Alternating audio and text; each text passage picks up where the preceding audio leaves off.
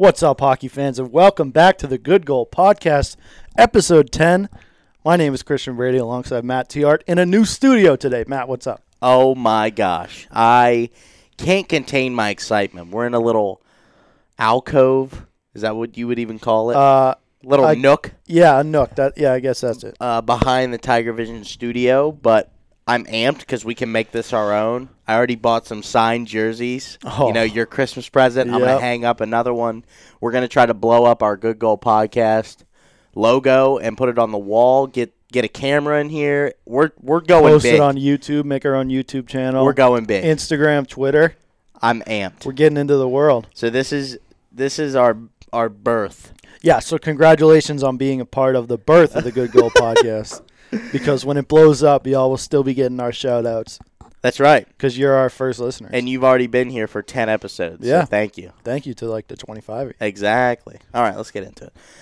Yesterday has been a whirlwind. This past week has been a whirlwind. It really is, and it always is but it leading seems up to the trade deadline. but it seems like the deadline like Monday morning's just going to be dead since all these trades are happening right yeah, now. Yeah, exactly. It's Monday at 3 p.m. and they have a whole deadline show where like four moves are made, and they're just sitting there like, "This is what this team should do," but they're probably not going to. Yeah, do it. and they're like twiddling their thumbs. like, yeah, exactly. go. They're going to go over the trades that have already happened for like the last week. They'll go over like four times each. Anyway, Yeah, all right. Uh, let's get into some suspensions first. yeah. we're going to start wow. with the non-trades because we got some interesting things to talk about. First, San Jose Sharks forward Evander Kane, a repeat offender, was suspended three games for elbowing Jets Neil Pionk on Friday night. He subsequently called out the NHL Player Safety Department and its commissioner, George Parros, for inconsistency and preferential treatment for some and not others. The main name that he used was Zdeno Chara. I cannot help but agree with him in this sense, but I have my opinions on whether he should be saying this or not. Matt, what do you think? Uh, I agree with him that the NHL, what is it, PS player, Yeah, I guess. NHL PS. Yeah, it's hard to not say PA, but yeah. Yeah. Uh, the player safety department is very inconsistent. I completely agree with him, but he can't be the for, the front runner or whatever you want to call it, the mockingbird of this Yeah. this call out because he is a repeat offender. That's my that's exactly what I think. So say it's like Connor McDavid, who, you know, is the face of the league right now. Mm-hmm. He gets suspended three games after something that's iffy, and he calls him out. I'm I'm full with him. I'll sign petitions. I'll do whatever. Yeah. Evander Kane has been suspended before. Let's take it easy. Right. If someone else came out and said this and then Evander and was like, Yes, here's my problems. It's happening to me too, then I don't think anybody would have a problem with Yeah. it. It's just the fact that you look at the guy's record, he gets suspended like once a year. It's hard to say like, yeah, you're right. You sh- you don't deserve these suspensions. This particular one, I'm not really sure. He did get an elbow, but there's a play like this every single night. Yeah. He gets three games because basically, if a guy who's offended that much goes in for a hearing, he's going to get at least two games. I'm. It's we've seen it as Caps fans. We've seen it time and time again with Tom Wilson. If anything is even close, mm-hmm. he's getting suspended. But it's also along the same line. If Tom Wilson comes out and say the Department of Player Safety is inconsistent, mm-hmm. we're all going to be like, "Whoa, take it easy." Yeah, Come maybe on. maybe not you, Tom. Yeah. Yeah, and I mentioned Zdeno Chara. It's true. Zdeno Chara put his stick into the throat of Gallagher a few nights ago against Montreal on a Wednesday night rivalry and got fined $5,000 for it. Last year, a year ago to the day of his suspension, actually, or almost, or at least close, Chara, being a bigger guy, he got his elbow up into the face of Evander Kane. Evander Kane missed a bunch of time. No hearing, no fine, no suspension. It was just a little, you know, it's just, you get where he's coming from because that happened to him was Daniel Chara, so naturally he mentions his name. That being said, hockey is a game that's built on this respect. Like it, it exists in the locker room, it exists on the ice. So it makes sense that it goes upstairs to George Parros, who's saying, well, yeah, it's Zdeno Chara. We know what his intent is because of how long he's been here, how clean, at least, he's been a player his entire career, at least what we've found. Yeah. So it does make sense that they give that respect. Whether that he deserves that respect is completely up to you. Uh, we'd love to hear your opinions on this because this is a thing that's dividing the hockey world. Some people saying, Well, of course, Zdeno Chara doesn't get suspended. He is not a repeat offender. He doesn't. He has more respect than you, Evander Kane, who has basically been a safety problem since you stepped into the league. You mentioned Tom Wilson. It's the same type of thing, where he got 20 games for a hit in Preseason. in preseason. He missed 18 games. He appealed and got two games off. Like that Mhm. matters at all. yeah.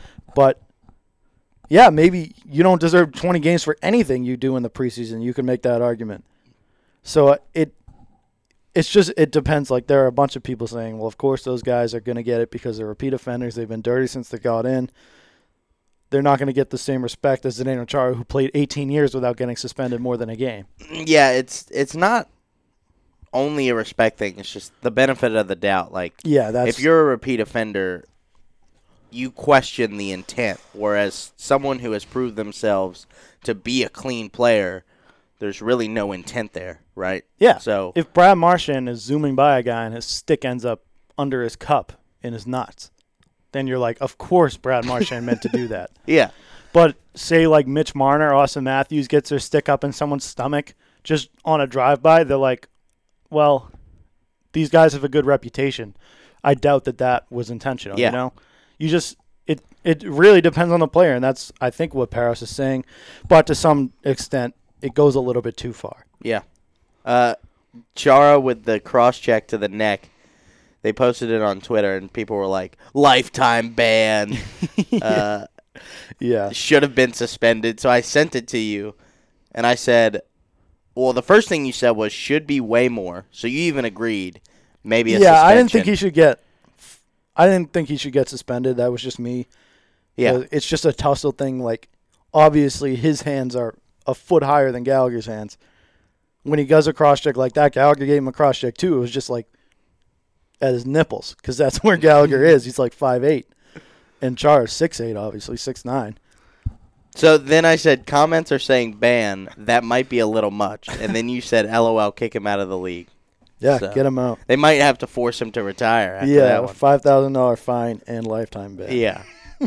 so, but yeah, I think what all this wraps up, like what all this comes down to is, yes, the Department of Player Safety is inconsistent. Mhm. It does need to be looked at, not on this particular case because 100%. Kane. Definitely, I don't know if he deserved three games, but that's what he got because he's a repeat offender, and that's hard to argue with. Yeah, hundred percent. All right. it's different than, say, the MLB. I don't know what their department is called, but they basically give out eighty games, hundred sixty-two games, or sixty games, twenty games. It's all like rounded numbers, and it seems like they're able to have consistency because all of their offenses are like similar. Yeah. like you use drugs, like banned substances, you get sixty games. You use PEDs, you get 162 games. That's an entire season. Pitching at the head is like something. yeah, probably 10 games. You can round off those numbers because like the incidences are all similar. In hockey, It's I also agree. the season's so long. Yeah. ten games. is like- Yeah. Right. And I, I agree in hockey that there has to be a spectrum because every incident has to be looked at differently. Yeah. Because there are so many violent instances in hockey, it's an inherently violent game. So the fact that they give away different suspensions for different things definitely makes sense. The fact that repeat offenders are punished more definitely makes sense to me. Even to me, it makes sense that guys who have earned respect get the benefit of the doubt. But there's definitely inconsistency when you look at guys who have similar like grievances and are getting way different games. And we Yeah. see that with our next suspension, Zack Kassian, which is n- not a similar situation. This is an absolute ridiculous thing. He was Erik Cernak was on top of him. Yeah. He was like And- boarding him against Yeah. the boards, And and he was down on his back on the ice, Mhm. and he goes to like get up, and he pushes Cass or he pushes Cernak with his skate he kicks him in, the, chest. chest, which is like attempted murder. Extremely dangerous play. Everyone was saying probably gets 10 games. I don't think Kassian is a repeat offender. Everyone's saying 10 games. That's what he's going to get. 15 would not surprise me. He gets 7. Yeah, I I don't seven's not enough. No, I don't think it's nearly enough. It's just such a. If you haven't seen the video, it's impossible to describe how scary it is when you're watching it. It's shocking. Yeah. It's like this guy just you're taught that the second you put on a skate, you say this stays on the ice at all times. Do not kick someone with it. Yeah, this isn't Happy Gilmore. I took off my sta- skate and tried to stab somebody. Even in that, it's the most ridiculous thing. Yeah. And he says he's the only guy who ever tried to Yeah. And now Zack Kassian basically does the same thing in the National Hockey League, yeah. not the beer league that Happy Gilmore's playing. Well, he doesn't even make the team. No, he doesn't make the beer league team. Uh, yeah, this is such a, a dangerous play. I can't And- believe he got seven games. Unless they have a different angle where it's like he pulled back or something. Either way, if it crosses your mind on the ice to kick a guy, you should be out for ten games. So this is the inconsistency we're ta- inconsistency we're talking about. Mm-hmm. Vander Kane gets three games. He's a repeat offender, and then Zack Kassian. I haven't really heard his name for being in trouble. I might, I could be wrong, but he almost stabs somebody, and he only gets seven games. Like, wh- what's the guidelines here? Right? He's not a repeat offender, but the the play is way more severe than the elbow that Kane threw. This is his fourth suspension. Okay, so he should have been out for Even 25 more, yeah, games. 25 games. Because he put a guy's life in danger. We're, like, I know we're laughing about it, but s- seriously, Well, we're only laughing about it because Cernak's okay. He's If okay. Cernak's He- in the hospital. This is a completely exactly. different situation. it didn't even, maybe, yeah, that probably has something to do with I it. think the only thing that it did to Cernak was probably scare him more than anything.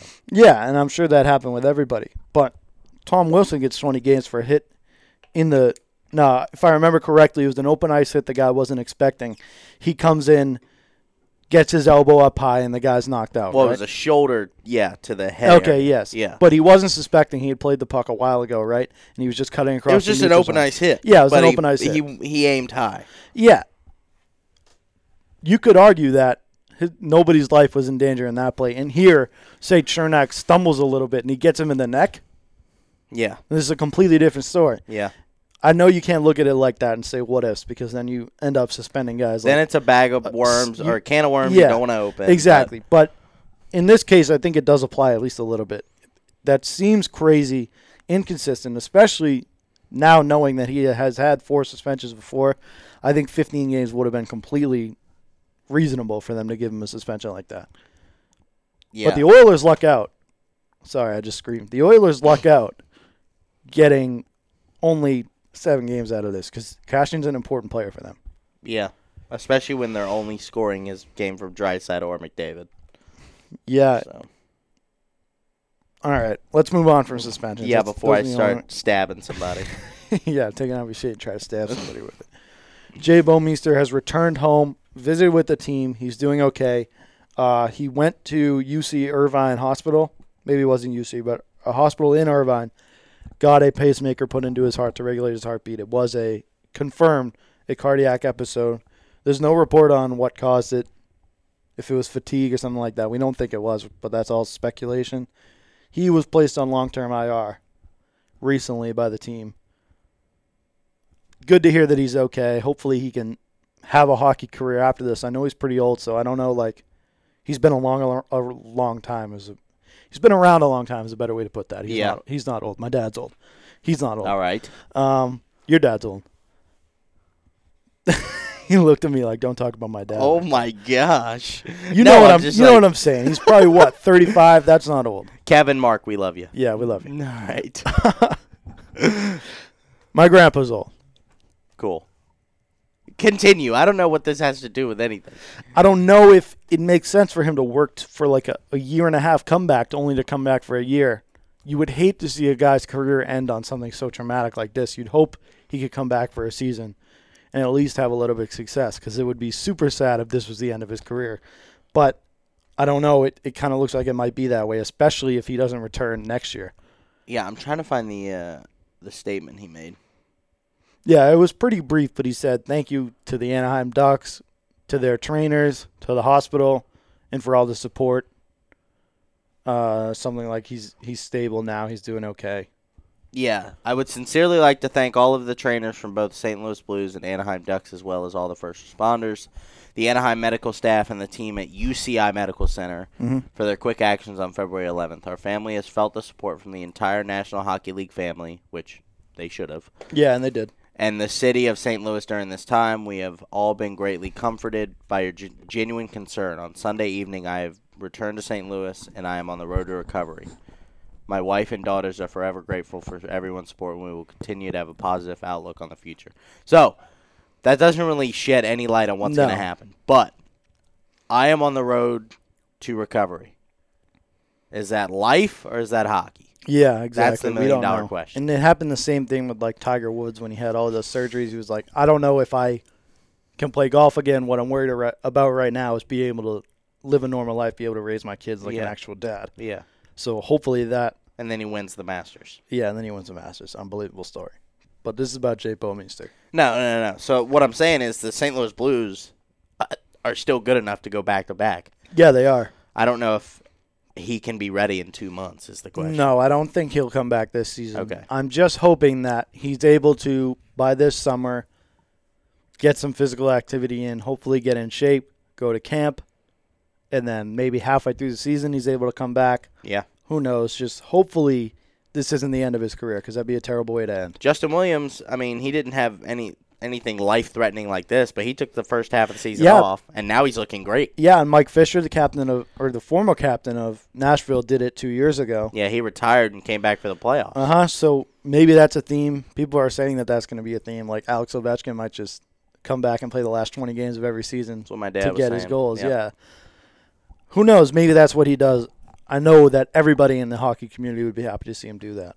Yeah, but uh, with all that being said, as long as he recovers and he's able to raise his daughters and have a normal life, Mhm. that like that's number Right. one. Exactly. So if he retires, he has a pretty good chance of getting in the Hall of Fame. I say, look, like whatever is in the best interest of you. Of course, we're selfish and want to set. We want to see you play, hmm but we'll. At, I'm pretty sure I speak for everybody that watches hockey, and we'll support you in whatever decision. You make. Absolutely.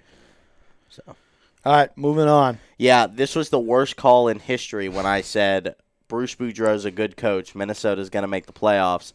Not even two minutes after we leave the studio last week, Bruce Boudreau's fired. it couldn't have happened like three minutes earlier. Yeah. So if you remember back, our argument was: Are the Minnesota Wild rolling over and dying? Because it seemed weird at the time. They were three points out. Now, And in the trade we were alluding to, sorry, I had to drink of water. Go ahead. In the trade we were alluding to for Zucker and Galchenyuk and Mhm. a first first Yeah. round pick yeah, thank you. and Calen Addison.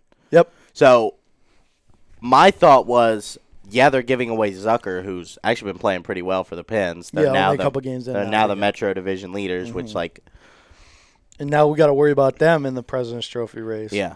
So anyway, but my my argument was I still think they have a solid enough team to push for the playoffs because they were only five points out. But I think the firing of Boudreau is kind of the the writing on the wall. I agree. So. I don't. If you remember back, the GM said, "There, if I see any more quit, then we're gonna sell everybody. We're gonna become sellers at the deadline." He said that like two days before he fired Bruce Bouger. I don't even know if there was time in between If there was even a game. With that being said, the Central Division is the tougher of the two the two um, Western divisions. Jesus, couldn't think of Western. The cardinal directions, Christian, get it into your You're head. good. Um, but yeah, he said that like not even two days earlier. It's a tougher division. It's going to be tough for them to make the playoffs, and we knew that, and we said that. I thought that the whole Galchenyuk piece and getting a prospect first round pick meant Penguins are all in, Wild are taking a backseat. And now that they fire Bruce Boudreau, it kind of seems like let's give Dean Evason a head start. We think he's our guy moving forward. Maybe it's not full rebuild mode because they did get the first round pick for this season Yeah. coming up, which means that they could draft the guy and have him thrown in right away. All first round picks basically go into the at least the top ten Yeah. play right away nowadays. So I think that's what this is. He's saying if we make the playoffs, that's gravy. I don't think we're going to make the playoffs. Fire Bruce, get a head start with Everson, the replacement, who's been an assistant coach for two seasons now, and hit the ground running next year with our new coach, our younger team. Uh, I think this is it for Minnesota. Even beside the fact of whether they think they can make the playoffs, I don't think they can. So my question out of all of this isn't even about the Wild. It's about Bruce Boudreau. Mhm. Is he done? No, Got fired with the Caps. Got fired with the Ducks. Now fired with the Wild. I think That's it's all only in the like a- beginning for Bruce Boudreau. That's like a ten-year span. I mean, he was the head coach in 2010 when the Caps won the President's Cup. So Yes. that's three teams in nine years. we were talking about who is Seattle's guy moving forward. Is it Bruce Boudreau?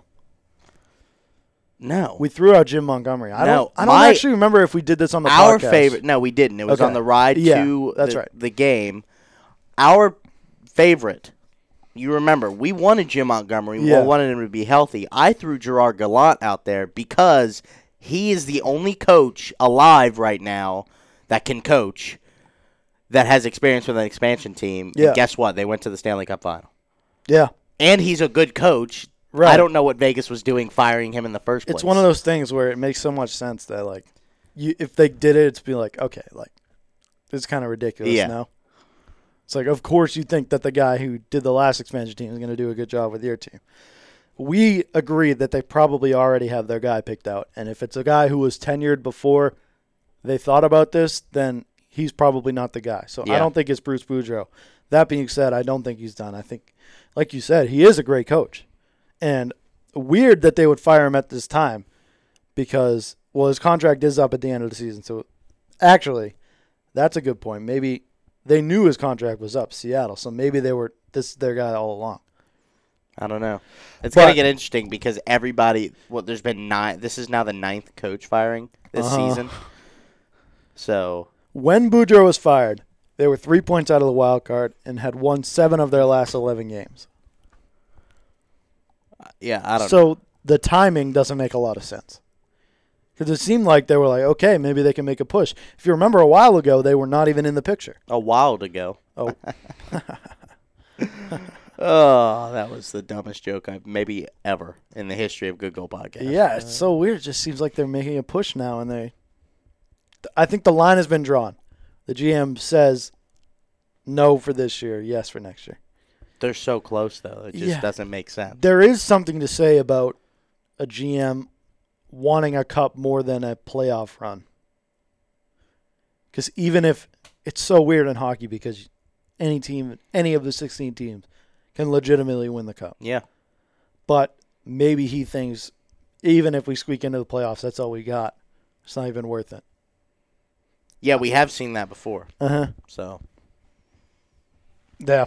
Weird, weird decision.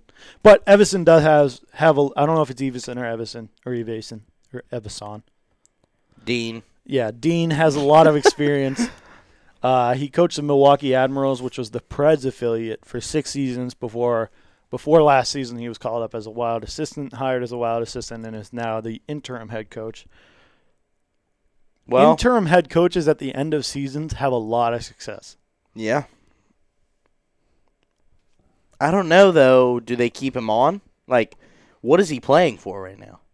Uh, yeah, I know. Like, what's his bar? Because if they don't make the playoffs, that's kind of to is be he a expected. failure, but he's only three points out. But it's kind of hard when a GM, like you say, say the GM is drawing the line. What's it? What's he coaching for?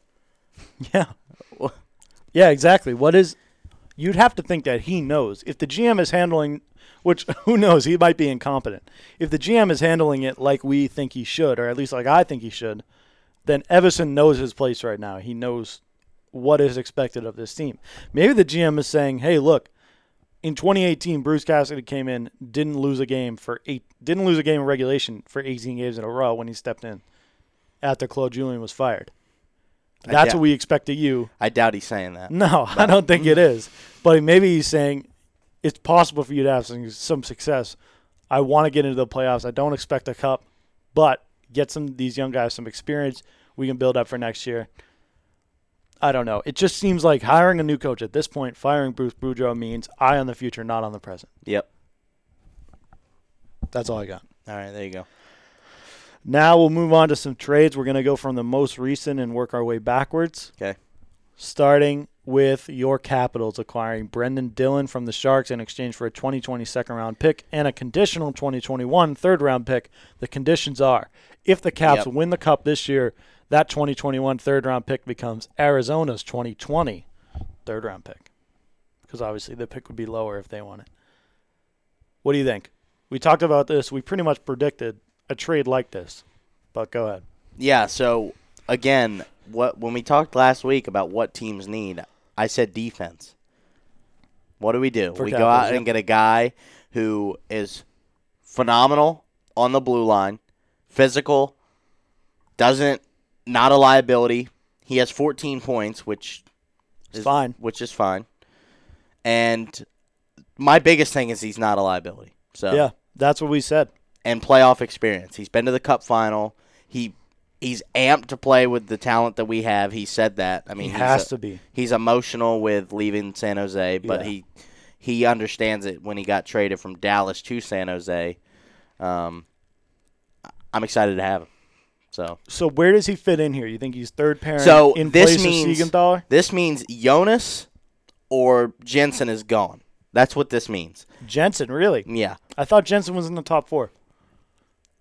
Jensen is in the top four right now, but he plays with Orlov. Okay. And we're still trying to fill the shoes of Niskanen because Niskanen was with Orlov, and Yeah. Niskanen is a lot better player than Jensen or Radko Gudas or Jonas Siegenthaler. So I actually agree with you. I think that Dillon is We- a top four defenseman. We move him with Orlov, Mm-hmm. and we have Kempny Carlson because we're not going to separate them. yeah, they're awesome together. Yeah. And then we got Orlov, Dillon, Yep. and then we got three guys vying for the, the bottom two. Which would be Gudas.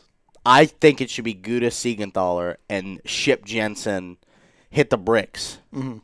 Jensen's a proven defenseman. There are guys who are going to want him. That's fine. Two point five million a year for what he's given us this year is a lot.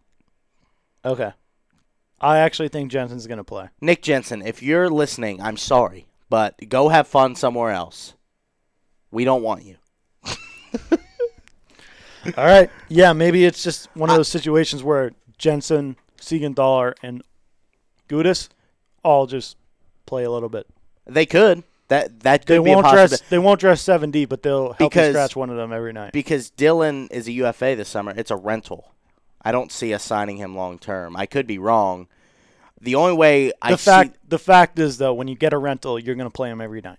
oh yeah, we're gonna so wear the brakes one off of those, Dillon. So he's not one of those bottom two guys. No, He's not a fifth or sixth. and he's seed. not. He wasn't in San No, Jose. Right. He's not by just by the way he plays. I'm amped about yeah, this. You should be excited. He has an even plus minus, which is not doesn't jump out at you, but he also plays for the Sharks, who stink That's true. and That's let in true. a lot of goals. So honestly, not bad. I'm excited.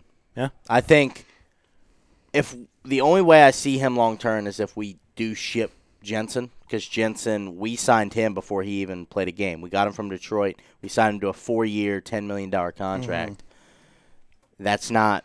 He's not proving his worth right now to me. So if we ship him off, we have a little bit of cap to sign Dillon. A point you said, or a point my dad said Mm-hmm. at dinner the other night was we might be able to afford Holtby the way he's playing. And me and you had contradictory arguments of Holtby got his check five years ago, Yep. or two two years ago when he won the cup. Mm-hmm. Somebody already made up his mind that this offseason they were giving him 10 11 million dollars a year. Yep. I still think that's true. I'll stand by that. Yeah. So we we have some room to sign some guys. I we'll see how he plays. If if he shows up and shows out, I wouldn't mind giving him an extension. Yeah, especially with goaltending reputation, I I feel like is the number one thing. If you know a guy's going to be solid back there, even if he isn't playing great lately, you see contract years don't always work out well for goalies as they do for other players. Yeah. Forwards trying to prove themselves, they'll play more defense, they'll put the puck on net more. Goaltenders, it's so weird. It's so hard to get into their mind space and my little brother and my dad are goalies and I still don't really understand their heads as far as the position goes. What is it like with that kind of pressure? Some guys thrive under it, some guys don't. Who knows what Braden Holtby is like, but I'll agree. I think his reputation is good enough. He won a cup He won the cup for Washington. He signed his check when he hoisted that in the air. If goalies are a little different as well, if you're a proven goalie, it doesn't matter, right? Like Agreed. Jaroslav Halak has gotten eight million second chances because he was proven in what 2010, Yeah. and now he's playing great as the Bruins backup. So Exactly. I think any proven goalie at any point will get second, third, and fourth chances, and he's still proven. So he's yeah, with get, that being said, we're speaking on Braden Holtby like he's playing garbage right now, which you don't think he's playing great. I, it's, it's a fact that he's not playing great, but obviously 15 teams would take him right now. In a heartbeat. Uh huh. So there you go. We would take him in a heartbeat if we could afford him. Yeah, And that's the question of how much is he going to go for in the offseason? yeah. It's So- tough. And we kind of drew our line of we're going to go with Backstrom. We're anticipating you're going to get 10, 11 million dollars. We can't afford that. So we're going to go with Backstrom. He's going to retire a cap. And remember, Ovi's contract's coming up in the next couple years and he wants to retire a cap. How much are we going to give him? Or how, mu- how much is he going to take? Because Backstrom definitely didn't take what he could have. He got five years, forty-eight million, if I remember correctly. So that, while of course it's a lot of money, he could have gone out and got gotten ten million dollars from another team if he wanted it. Yeah, 5 year 46 million. That's 9.2. I mean, that's pretty solid. Yeah, that's a lot. That's a lot. because he's getting older. It's true, but I don't think Ovi takes. I don't. Ovi's I don't know. Not going to demand the ten million dollars. That he He's still the best get. goal scorer in the league. So that was gross. he drank some water into his mic. Anyway, to get back to this trade, I'm excited about it. I I know Caps fans are excited about it. He's gonna wear number four. Let's roll. Fast right. track to the playoffs. All right. Moving on. The Blues acquired defenseman Marco Scandella from the Canadiens in exchange for a 2020 second rounder, conditional fourth round pick in 2021. The conditions are listen to this. If St. Louis re signs him prior to October 7th, 2020, or if they win two rounds and Scandella played in at least half of those games in the first two rounds, Montreal gets a fourth round pick in 2021. All right, the first thing I want to say is you remember last week when I said the conditions were crazy? If Scandella eats a ham sandwich Tuesday morning that his mm-hmm. wife made him before he leaves to practice, but on the way to practice he fills up for gas and he only spends $25 on Yeah. gas, then that second round pick goes to a third round pick. Right? That's Yeah. pretty much what we got here. And That's I messed, ridiculous. I messed up there. They get the 2022 pick unless all of that St. Louis success happens, in which case they get their pick in 2021. The second thing I want to say is not a shock to anybody. Bouwmeester's probably done for the season. Right. They it's, need it's basically a replacement. they need depth. and you can't replace Bouwmeester's locker room presence. Yep. But Scandella has been around. He has some experience. He's kind of a journeyman, so he knows how to fit in with teams right away. It's definitely depth that you add. It's, it's another body on defense who is reliable for you. He got traded at the beginning of January from Buffalo to Montreal. He'll be a UFA this summer. He's 4 8 and 12, four goals, eight assists, 12 points, and a plus 10 Plus 10. 51 game, games played. He's a good defenseman. And he had most of his- his success this year in Montreal because Buffalo was not satisfied with him. They shipped him off for not a lot. Well, I think it's a good move for, for St. Louis.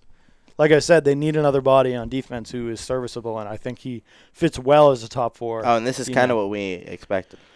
Or oh, Yep. This is what we expected. yeah, it is. Yeah, I think it fits for both parties. agreed. Again, And this is Montreal rolling over. Yeah. Claude Julien himself said everybody in this locker room understands that we need an unbelievable streak. That was the words he used, unbelievable streak, to get into the playoffs. So if playoffs are not the goal, what are we doing? That's that's what he said. And we have our answer. What they're doing is setting up for the future, and I don't think Claude Julien would attack, con- what are you trying to get out here? I don't think Claude Julien is upset with the moves that are being made right now because I these picks are valuable, definitely. Second rounder, fourth rounder, possibly in the next two years, both of them. I think it's good. So you said that Claude Julien stated they need an unbelievable run to get into the playoffs. Well, they're on an unbelievable run right now. They've lost five in a row.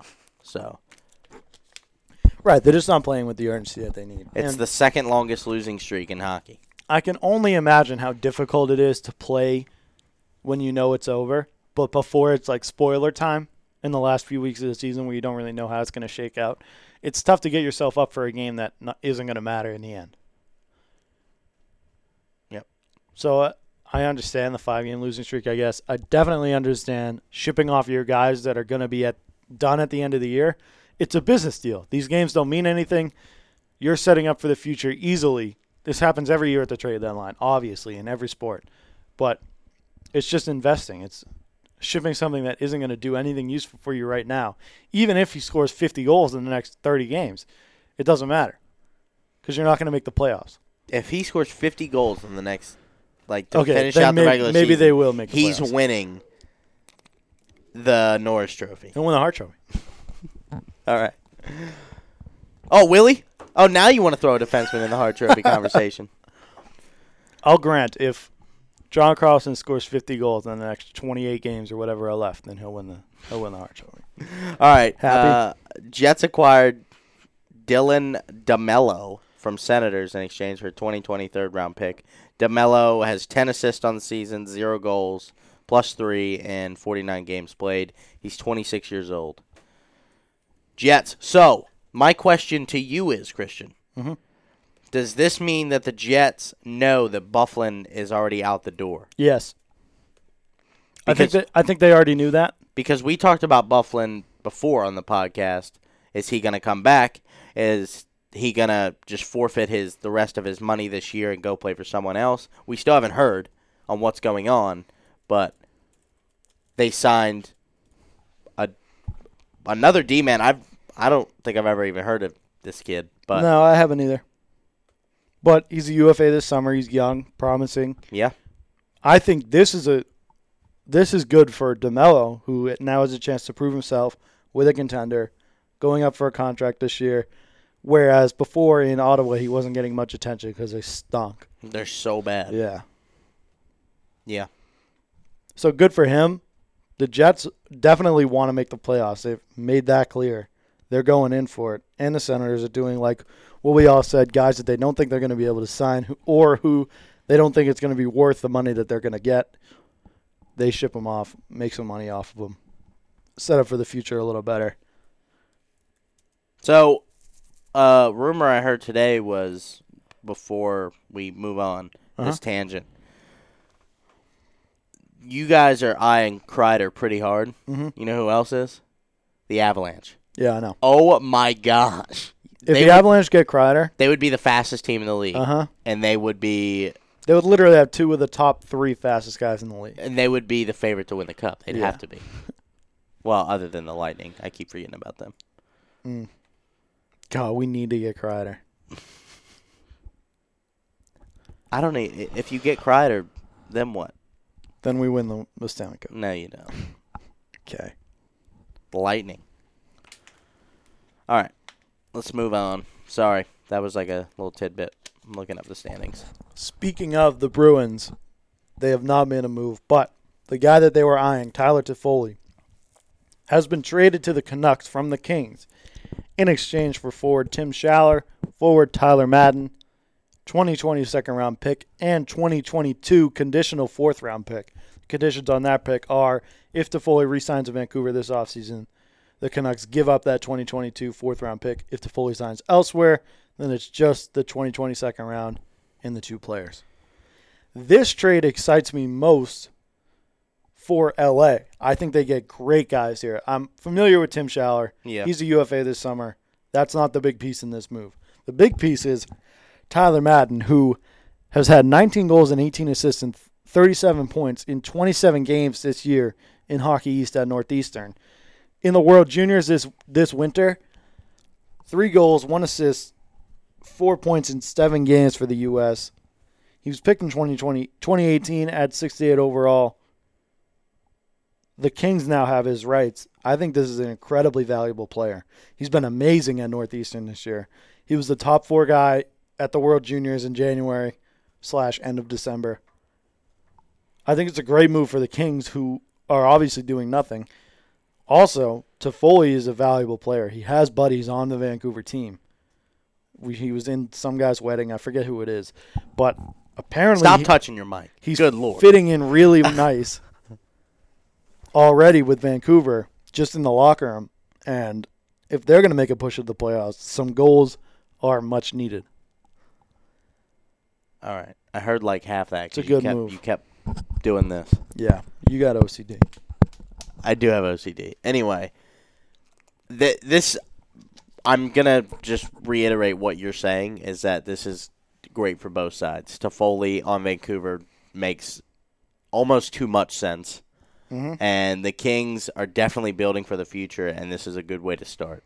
Yeah, So I And- think Tyler Madden, like you said, playing phenomenal at Northeastern. He's definitely a guy you can build around. The Kings are getting older. They're not. They still have a lot of the same pieces they had when they won Yeah. the cup in 14. So Mhm. I like it for both teams. Kings also looking at moving Alec Martinez. It hasn't been done yet. Yeah, he. The number one thing on NHL.com was Martinez very aware that the Kings might move him. Yeah, and that makes sense as well. Vegas is pushing hard for Martinez. That's Mhm. the rumor I saw yesterday. Yeah, I saw that as well, which makes sense for Vegas, who could use offensive defensemen. Yeah.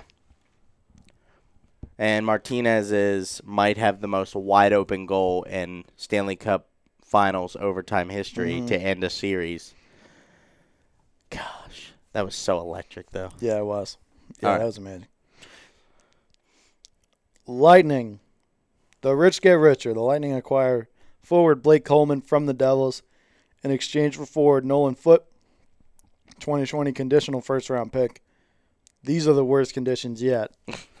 Lightning already had possession of Vancouver's 2020 and 2021 first round picks. If Vancouver misses the playoffs this year, the Lightning get to keep that pick and In The Devils- exchange, the Devils get the 2021 Vancouver first round pick. So basically, if Vancouver has a better pick this year, the Lightning get to keep it. But if Vancouver makes the playoffs, it's a worse pick. Therefore, they'll give up that that pick to New Jersey.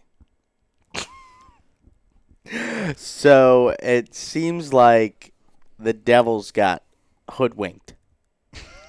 right? I don't know. Coleman will be a UFA in 2021, so they actually have him for another year. But I don't know. God, these conditions. I know. Good Lord. Um, Blake Coleman, he just adds depth because Yeah, the Lightning right. top they're not, six. They're not looking for a forward who can bang in. Well, the Lightning top six is the best in the league right, Right. now. Yeah. It might be the best in the league overall. You're going to put Blake Coleman with the greatest hockey player that's ever lived. You know his name, and you don't like him. I want you to say it. Pat Maroon. Yep.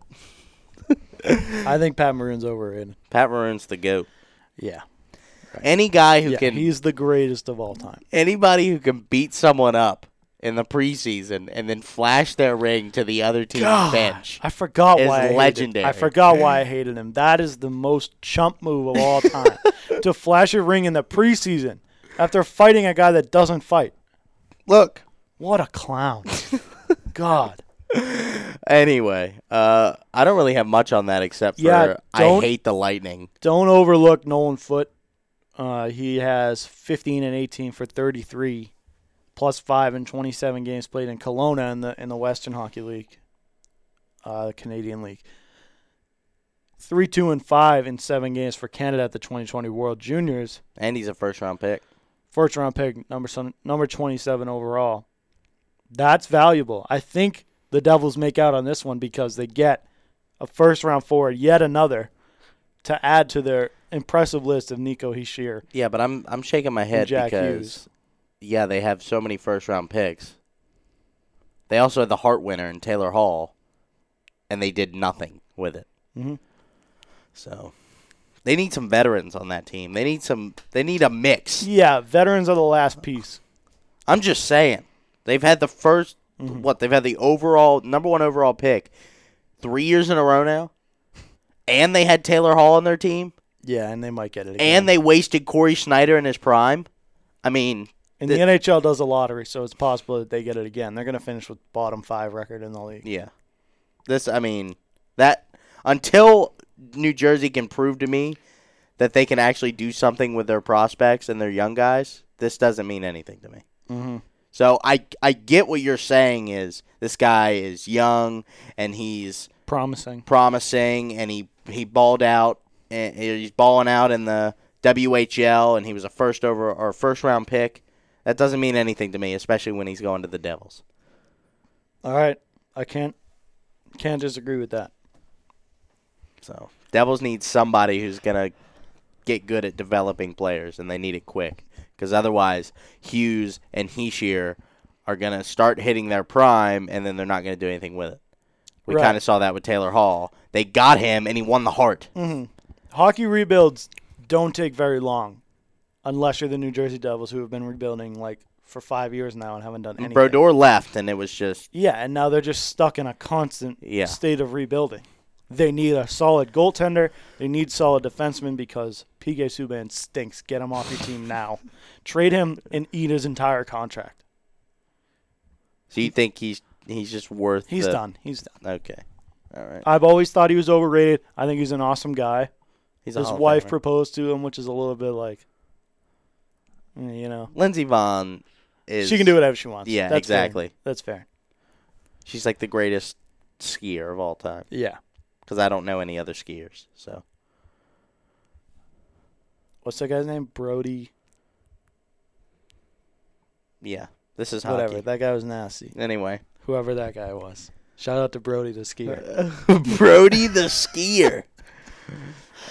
Okay, our last trade. Thank God. The Islanders acquire veteran defenseman Andy Greene from the Devils in exchange for prospect defenseman David Quenneville, not sure if he's related to the Joel Quenneville, and a 2021 second round pick. Greene is 37, has never played a game or has now played one game outside of New Jersey in his entire life. Not outside of New Jersey, but on a different NHL team than New Jersey. And he got an assist in his first game. I think he's playing on the second pairing, probably playing around 18 minutes a night which is a good chunk for a 37 year old defenseman who adds that experience to the Islanders, which they not desperately need, but they could use for sure. Greene has 2 9 and 11 this year, now 2 9, and 12. He's a plus one and a plus one now on uh, the Islanders, if I remember correctly. He will be a UFA this summer. Who knows if he retires or signs again? I really don't know where Andy Greene's headspace at is at. But for a team moving forward who's probably about two, three years out, like we just talked about in the Devils, it makes sense because this guy's not going to be there for the run that they plan on making in four years because he'll be 41 then. You get what I'm saying? I totally get what you're saying. So you, you move him and get whatever you can from him. And they get, you know, a fine load. David Quenneville, not outstanding numbers in the AHL this year, but he's 21 years old. Uh, He he went directly to Binghamton. Hopefully they can build him up. 2021 se- second round pick, also very valuable. It's not a bad load for the Devils. Sad that a guy like Andy Greene had to go an entire career without doing anything with the Devils That's what I'm saying. These these prospects don't mean anything to me. until they show that they can build around them. Because so far they haven't been able So to do that. the all these Hischier, world class player. Mhm. Jack Hughes, world class player. Mhm. It's the front office issue. Well, they are. They have cleaned house and That's true. So hopefully they can do something there. John uh, John Hynes is a good coach. Yeah, he is. I, I I don't think he was the main issue. How's he doing in Nashville? Let me look up the standings. Go ahead. That's a good segue actually, because we're gonna go get into the standings. I think we should take a look at the teams that haven't made moves yet. See like maybe where they should go. Uh, Nashville is three points out of the wild card. So, not bad. Pretty much where they exactly where they were at. I think they they were like fired seven Laviolette. points out when they fired him. They had lost four in a row or something like that. Whatever. Anyway, So he's um, doing fine. and so David Quenneville, great. brother of Peter Quenneville. They're both cousins of Joel. Coach They Q. are. Yeah. cousins. Mm-hmm. Really? It said first cousins once removed. I don't know. Okay, so it's Joel Quenneville's cousin's son. Okay. That's what it is. Because I'm first cousin once removed with my cousin's son. All right, so it's his dad's brother's kid. His kid. Or something like that. Or sister, yeah. No, because the name is Quenneville, so it has yeah, to it be has brother. to be his dad. Unless they took the wife's name. Now we're getting way too into it. Which it's his actually first would make son. sense if you're trying to get a a career in hockey. You take the name Quenneville. Oh, absolutely.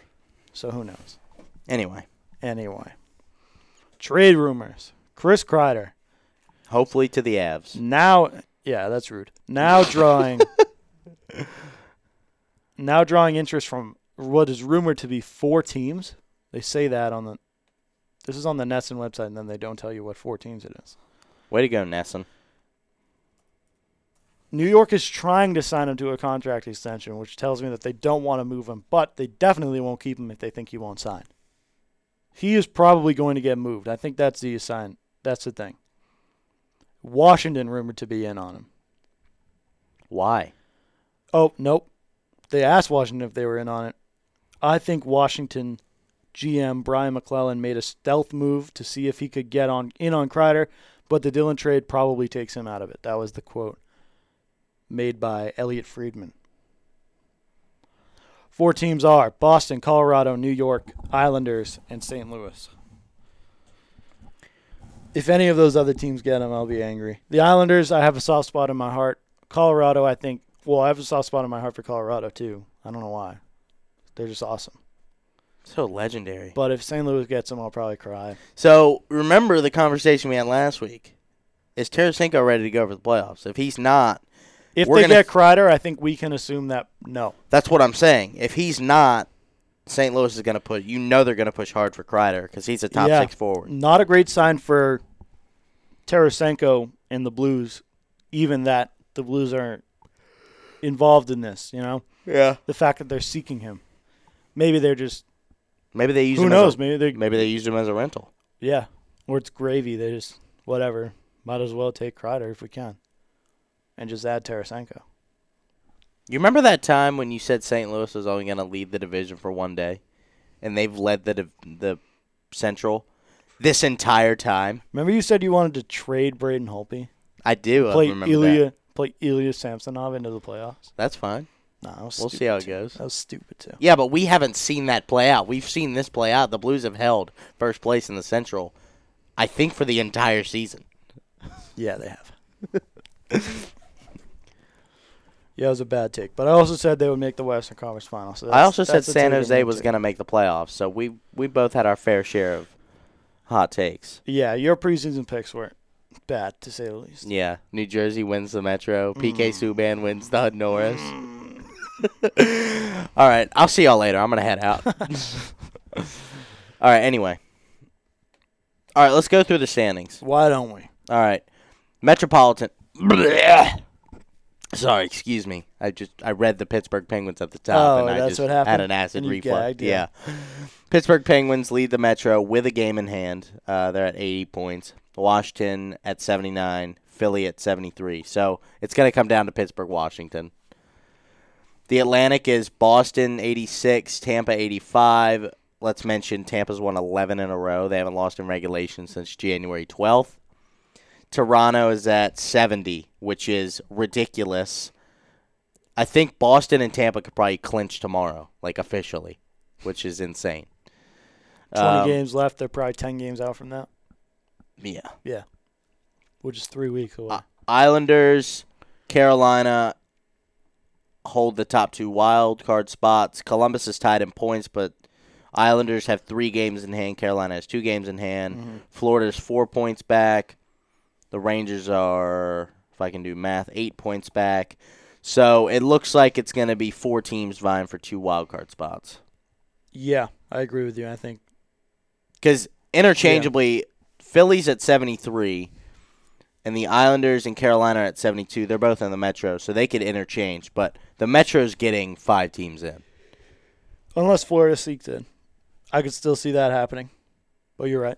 All right. I think you're go, right right now. Let's go to the West. Okay. St. Louis leads the Central at 76. Dallas in second with 74 and a game in hand. And then Colorado has two games in hand. They're at 73. They're in third. Edmonton leads the Pacific with two games in hand on Vegas. They're tied in points. Vegas in second with 70 points. Vancouver 69. And then the wild card spots are held up by Calgary and Arizona. Winnipeg is one point behind. Nashville's three. Minnesota's seven. And that's probably Minnesota. We can cut Minnesota I think off. Minnesota's the line there. I think Nashville, Winnipeg, Arizona, Calgary are Yeah. vying for those four, two wild card spots, four teams. Let's just get into the fact that five teams are within two points of the lead of the Pacific. hmm Pacific is so tight. That is insane. But the Central now getting even tighter. The top three are separated by three points. Yeah. And Colorado, Yeah. Just plus they have the best goal differential in the West. Yeah. And they're sitting in third place in the Central. well, they score so many goals, but they do they do let up a considerable amount at least. Yeah, I watched uh, their last game against the Lightning. They forced overtime, and then Kucherov scored a five-hole. Overtime Kucherov winner. things again? Yeah. Because Kucherov can just decide to be Kucherov. Who was it? MacKinnon was trying to like skate around him. Kucherov just picked his pocket clean. And then MacKinnon was playing the catch-up game, and Kucherov slid slid the puck in five hole, and they didn't even know he scored because it like flipped over that um that apron. Like you know how the puck hides sometimes in that apron in the back of the net. It did that. So and that was like super confusing, but So you mentioned Edmonton and Vegas at 70 points. yep, That would be in seventh in the Metropolitan Division. yep. So the East is so much more talented. So much more. yeah, that's pretty insane. Yeah. Because we talk about how tight the Pacific is. It's because those teams aren't playing. Actually, I made this point at the All Star game. I'm going to disagree with you. I think the Pacific Division is the most individually talented division in the world, in the NHL. Because if you think about it, you got MacKinnon, McDavid, Draisaitl. The list goes on. Really? Yeah. Pittsburgh, Okay. Crosby, Fair. Malkin, Guentzel, Washington, Ovi. Guentzel doesn't belong on that list. Okay, whatever. Uh, Gia- Jari, who was an All Star. Yeah. Ovi. As much as hope he was an All Star, as much as I've been ragging him this year. Oshie, Carlson, Philly, Carter Hart, JVR. You're just naming names right now. JVR's not. No, he's not a superstar like MacKinnon and Draisaitl and McDavid I just named you and three. Mark Mark Crosby, Andre, Mark Andre Malkin, Fleury. We can go. Let's. We could go shot for shot right now. Name name the best player in the West. Connor McDavid. John Carlson. Get out of here. what? Get out of here. All right. David Pastrnak. David Pastrnak's in the East. Yeah. You said John Carlson. I'm refuting your John Carlson with David Pastrnak. I, I was thinking the Metro. Okay. It's- Pacific versus Metro. Yes. You think John Carlson's the most talented player in the Metro? Who is? Sidney Crosby. Sidney Crosby? I'm talking this season. Yeah. Sidney Crosby was out six weeks. Sucks to suck. Yeah. Your fault, sports analyst. All right. Uh, the Metro's better. The Metro's. Metro's far better. I said That it. you I said it cannot before the season. The Metro is the best division of hockey, and I still think it's true. Right now, Matt, the two best teams in the world are in the Atlantic Division. Yeah, and then you go third. And it's really not even that close. Then you go third. How many points does Toronto have? yeah, Toronto stinks. Okay, it's top heavy. it's okay, top yeah, heavy. it's top heavy. Jeez. That's why the Metro's going to have five teams and the Atlantic's going to have three, like it has been every year of this new playoff system. Which we all hate. We do hate it, but I'm just, that's, Mhm. that makes my case right there.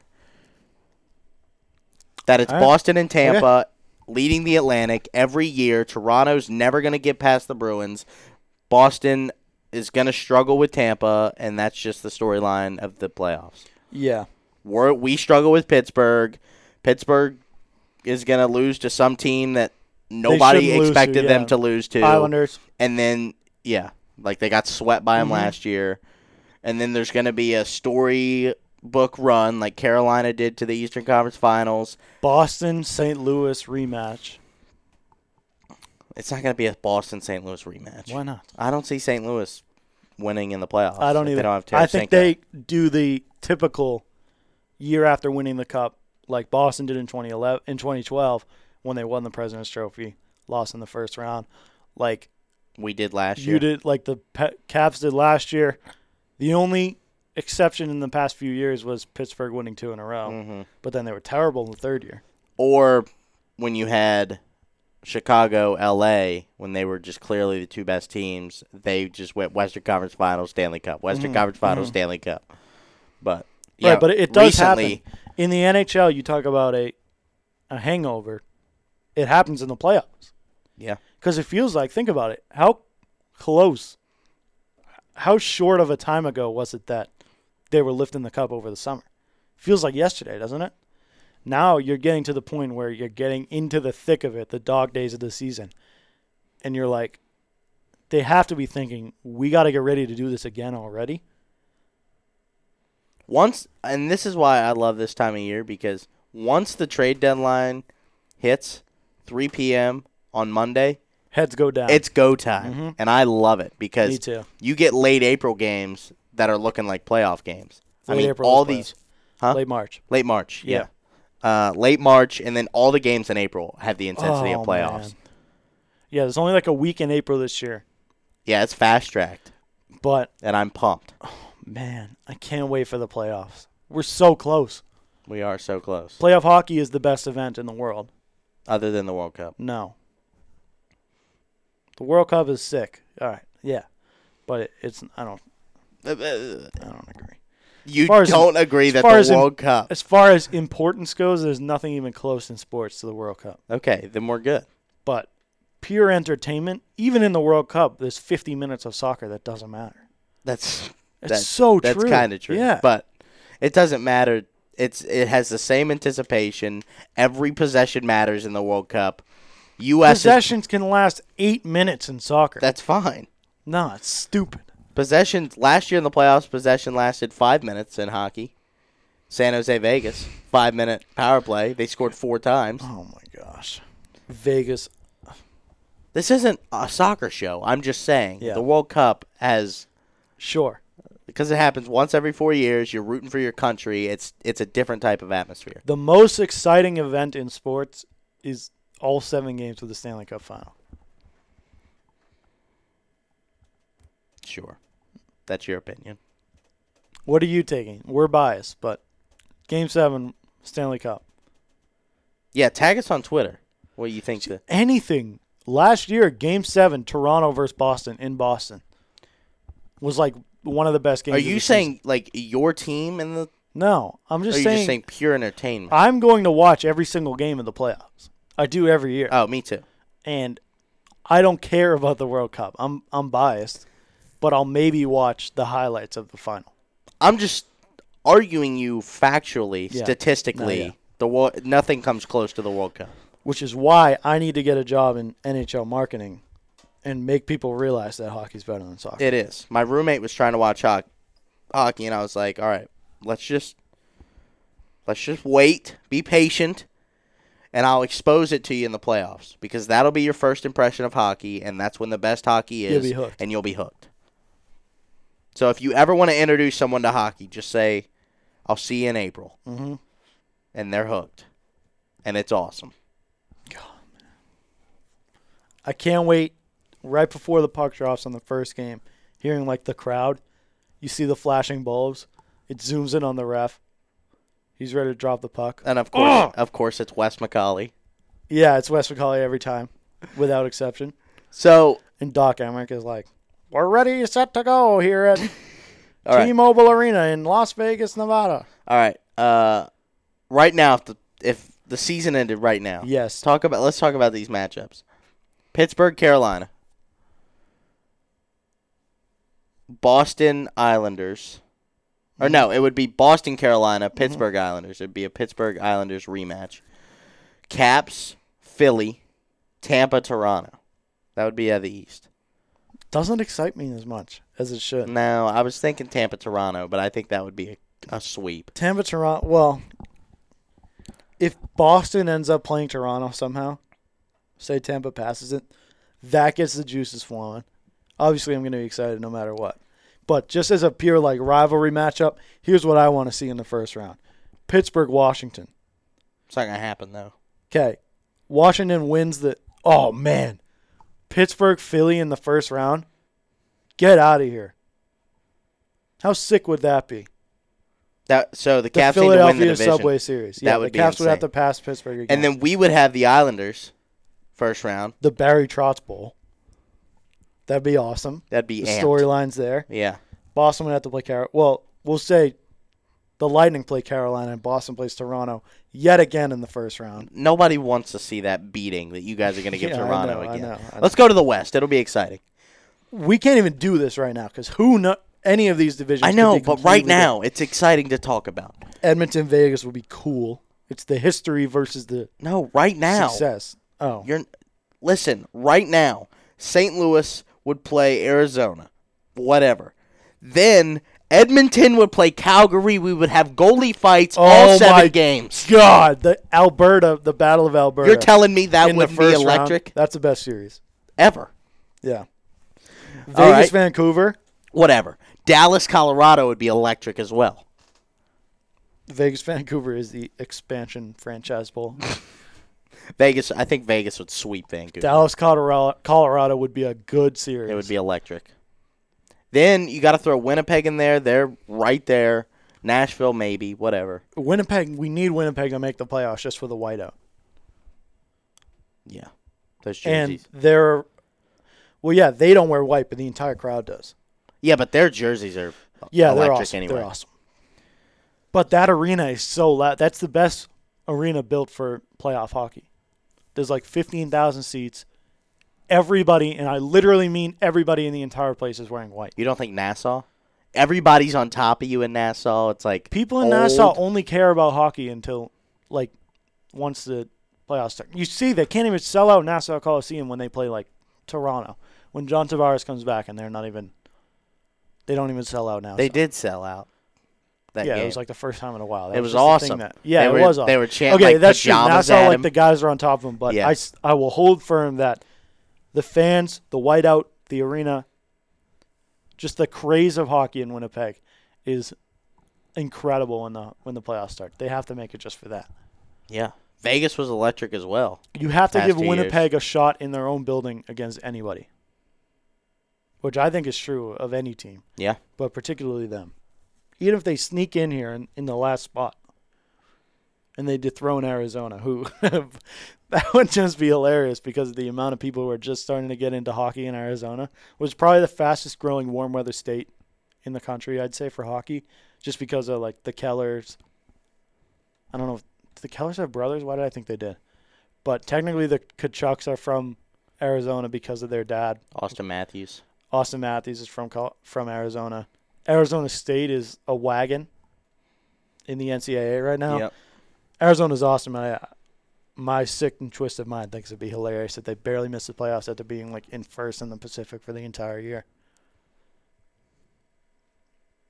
I I can't wait. It's so hard to talk about right now because you know it's not going to look anything like this when it ends. But let's just end this with we're amped for playoff We're hockey. pumped, and you should be too. So- we're gonna try to call up. We'll do episodes even after we leave during the playoffs, Yeah. during the month of May. During the Martha May. I don't know why that came to my head. Martha May is from the Grinch. Yeah, it is from the Grinch. All right, let's get out of here. What are we doing? Yeah, let's get out of here. This is so poorly lit, but we're gonna fix it up. Get a great studio. We'll send you guys pictures when we get them. Yeah, this is like there's one light out. We're like struggling to see each It's other dun- right now. It's a dungeon. It is, but we're excited about it because we can make it our own. We kind of have free reign on how we can fix it up. Right. So it's exciting. Exciting stuff. Super exciting. Good Goal Podcast, Instagram, Twitter. We're mainly on Twitter, but email us if you have comments, questions, you want to just donate money because you feel like it. Yeah. Good Goal Podcast at gmail.com. Anything else, Christian? That's all I got. Keep All up right. with us on Twitter. Yep. We're trying to increase our presence. Interact with us. Thanks to Will and your brothers Yeah. for always For doing that. trashing us My always dad as on well. Twitter. At Brady K eighty nine. Yeah, your dad give us a shout He's out. getting in the mix on Some Twitter. nice words on uh, about the game, our call. Yeah, So, big things. yep. We'll see y'all next week. Thanks for listening. Peace.